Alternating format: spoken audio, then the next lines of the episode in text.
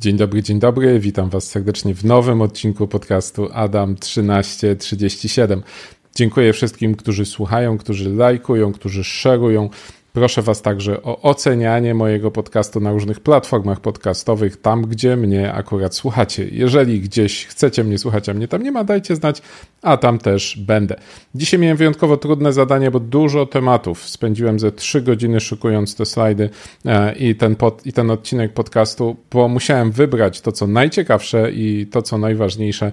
Linki do materiałów, jak zawsze, znajdziecie w opisie podcastu albo pod filmem na YouTubie.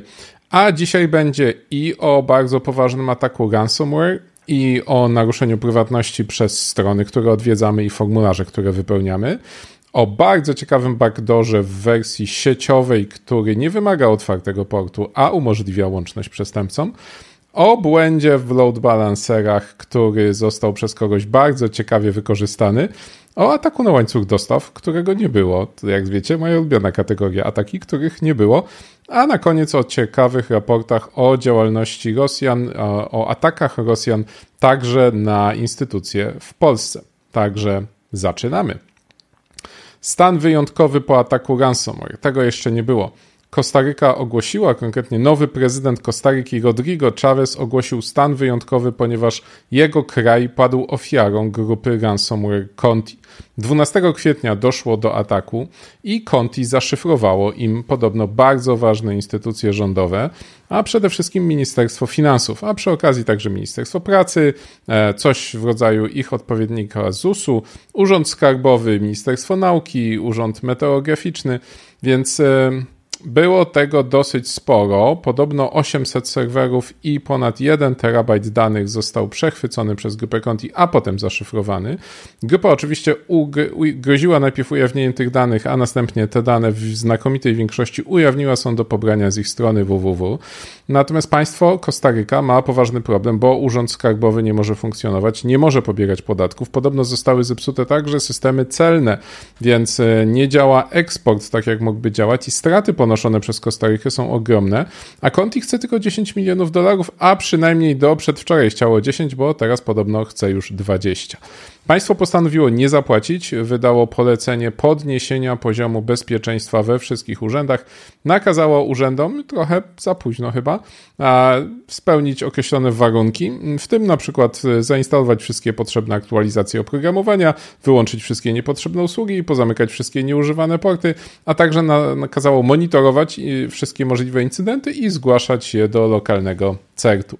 No, dobrze, że nakazało. Pytanie, na ile takie nakazanie w ogóle cokolwiek jest w stanie zmienić, no i chyba jednak trochę za późno. Natomiast ten atak pokazuje, że grupy ransomware znajdują nowe kierunki ataków, ponieważ okazuje się, że w Stanach liczba ataków na jednostki samorządowe i rządowe znacząco zmalała o prawie 50%. Natomiast mamy w tej chwili atak e, Conti na Kostarykę, mamy równolegle atak Conti na urzędy w Peru i mamy atak jeszcze jednej grupy na urzędy w Ekwadorze. Być może przerzucają się na kraje, które są mniej zażarte i mają mniej umiejętności w ściganiu przestępców, no bo Amerykanie udowodnili, że jednak trochę krwi grupą ransomware są w stanie napsuć.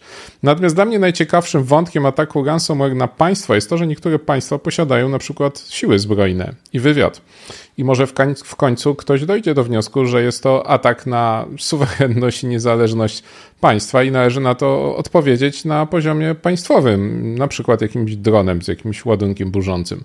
No, byłoby to bardzo ciekawe, gdyby któreś państwo zdecydowało się faktycznie wysłać ekipę asasynów, e, której zadaniem byłoby zlikwidowanie problemu ransomware'a, przynajmniej tych podwykonawców, którzy za ten atak byli odpowiedzialni. Kostaryce pomagają Stany Zjednoczone. Zobaczymy, co z tego wyniknie. Bardzo dobrze, że nie zapłacili. Conti grozi, że za chwilę skasuje klucze do odszyfrowania po tym, jak nie dostało okupu. I bardzo dobrze, że nie dostało okupu. Mamy nadzieję, że Kostaryka jakoś się pozbiera. Teraz coś o prywatności, prywatności waszej w momencie, gdy wypełniacie jakiś formularz na stronie www. Więc wyobraźcie sobie, że na jakiejś popularnej stronie wypełniacie jakąś ankietę lub jakiś formularz kontaktowy i w jakimś polu wpisujecie jakąś odpowiedź, a następnie stwierdzacie, zanim zatwierdzicie ten formularz, że jednak nie chcecie ujawnić tej informacji i wycofajecie się z tego i wpisujecie tam coś zupełnie innego, na przykład jakąś nieprawdziwą odpowiedź. A potem okazuje się, że jednak wasza pierwsza i wasza druga odpowiedź obie trafiły na czyjś serwer. I grupa naukowców e, z europejskich sprawdziła najpopularniejsze 100 tysięcy stron pod kątem tego, które formularze pobierają wasze dane, zanim klikniecie guzik wyślij. I okazuje się, że w zależności od tego, czy odwiedzacie te formularze z Unii Europejskiej, czy ze Stanów Zjednoczonych, różne są wyniki, ale generalnie 1844 strony zbierały dane osobowe, takie jak na przykład adres e-mail użytkowników europejskich bez ich zgody, a to samo z użytkownikami amerykańskimi robiło 2950 ze zbadanych witryn. Co ciekawe, nie wszystkie strony robią to z własnej inicjatywy albo bezpośrednio własnej inicjatywy. Część robi to dlatego, że zaszyte są w nich skrypty marketingowe i reklamowe. I te skrypty pobierają dane formularzy. No, to już jest naprawdę bardzo zaawansowane naruszenie prywatności.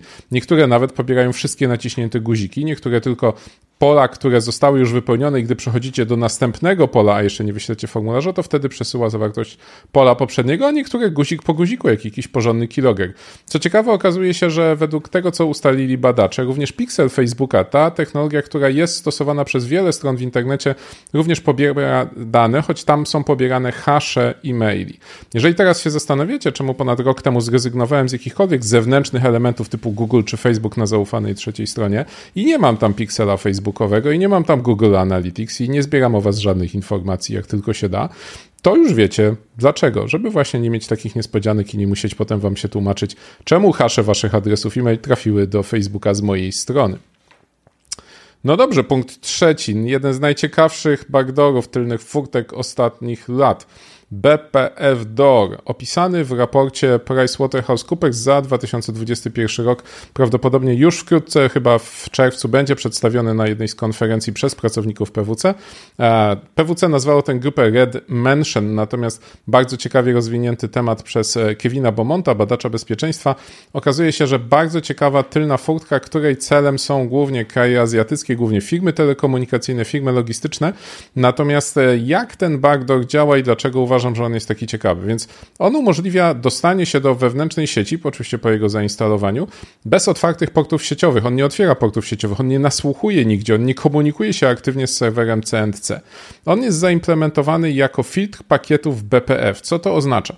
To oznacza, że w tych systemach, w których został zainstalowany, a dotyczy to głównie systemów Linuxowych i Solarisa, on nasłuchuje na trzeciej warstwie modelu OSI, na warstwie sieciowej.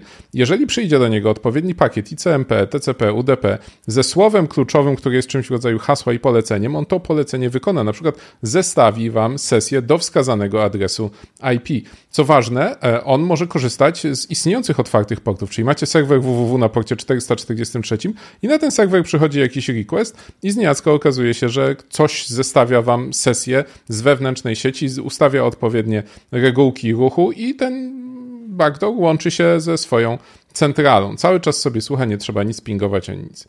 Odkryty prawdopodobnie dopiero niedawno, a aktywny od około 5 lat, czyli całkiem niezła niewykrywalność. Kod źródłowy jest dostępny na Pastebinie, linka znajdziecie oczywiście w opisie, a tak naprawdę pierwsza historia tego typu to był backdoor opracowany przez amerykańską NSA, więc NSA robiło to zanim to było modne, a ten prawdopodobnie jest dziełem Chińczyków, tak przynajmniej twierdzi PricewaterhouseCoopers. Czwarty news. CVE 2022 1388, czyli zdalne wykonanie kodu w load balancerach F5 model Big IP. Jeżeli ktoś wystawia do internetu interfejs zarządzający tych urządzeń, no to wiadomo, że no, ma trochę więcej problemów niż tylko to RCE. Natomiast e, okazuje się, że no, to zdalne wykonanie kodu ktoś postanowił wykorzystać. I postanowił to zdalne wykonanie kodu wykorzystać do usunięcia języka francuskiego z tych urządzeń. No, czyli tak naprawdę RMRF i usunięcie wszystkich plików. W jaki sposób najszybciej załatać load balancera? No, po prostu kasując jego file system. W związku z czym wygląda na to, że te load balancery, które były podatne w internecie, już podatne nie są, no chyba, że ktoś przywróci z backupu znowu wersję sprzed aktualizacji oprogramowania. No, ciekawy sposób wykorzystania błędu, a z drugiej strony uchronienie ofiary przed może gorszymi konsekwencjami. A teraz znowu, moja ulubiona kategoria, co tydzień jakoś się udaje, atak, którego nie było, atak na łańcuch dostaw.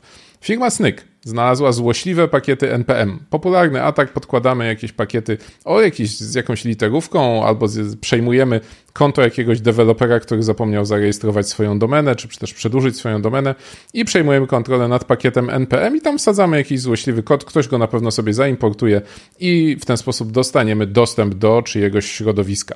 No i badacze z firmy Sny, którzy specjalizują się w wykrywaniu tego ataków, znaleźli taki atak, znaleźli taki pakiet NPM, który miał podejrzaną zawartość w formie dwóch plików.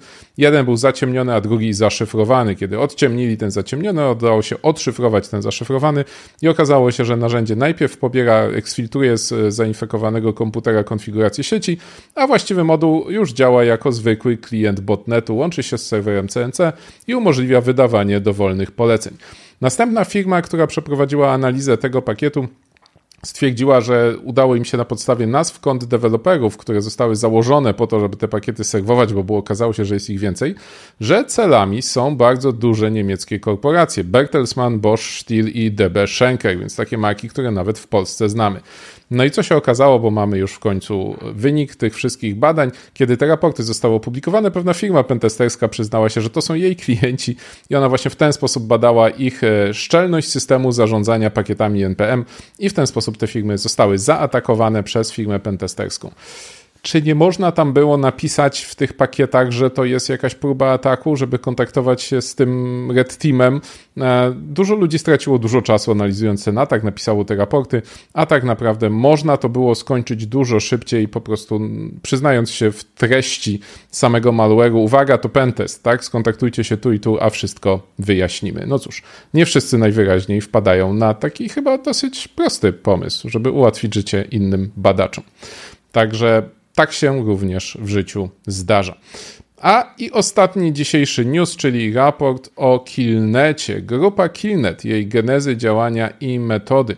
Raport wydany przez anonimowych polskojęzycznych autorów, prawdopodobnie z Polski, bo dobrze po polsku piszą.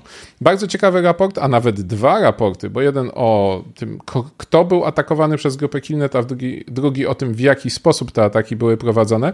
Jeżeli mieliście do czynienia z jakimiś przerwami w funkcjonowaniu krytycznych usług w Polsce, chociażby bankowych, to możliwe, że do tego grupa Killnet właśnie przyłożyła w ostatnich tygodniach rękę. Ataki na strony lotnisk, ataki na różne elementy infrastruktury krajów, nie tylko Polski, ale także innych krajów wspierających Ukrainę w walce z Rosją.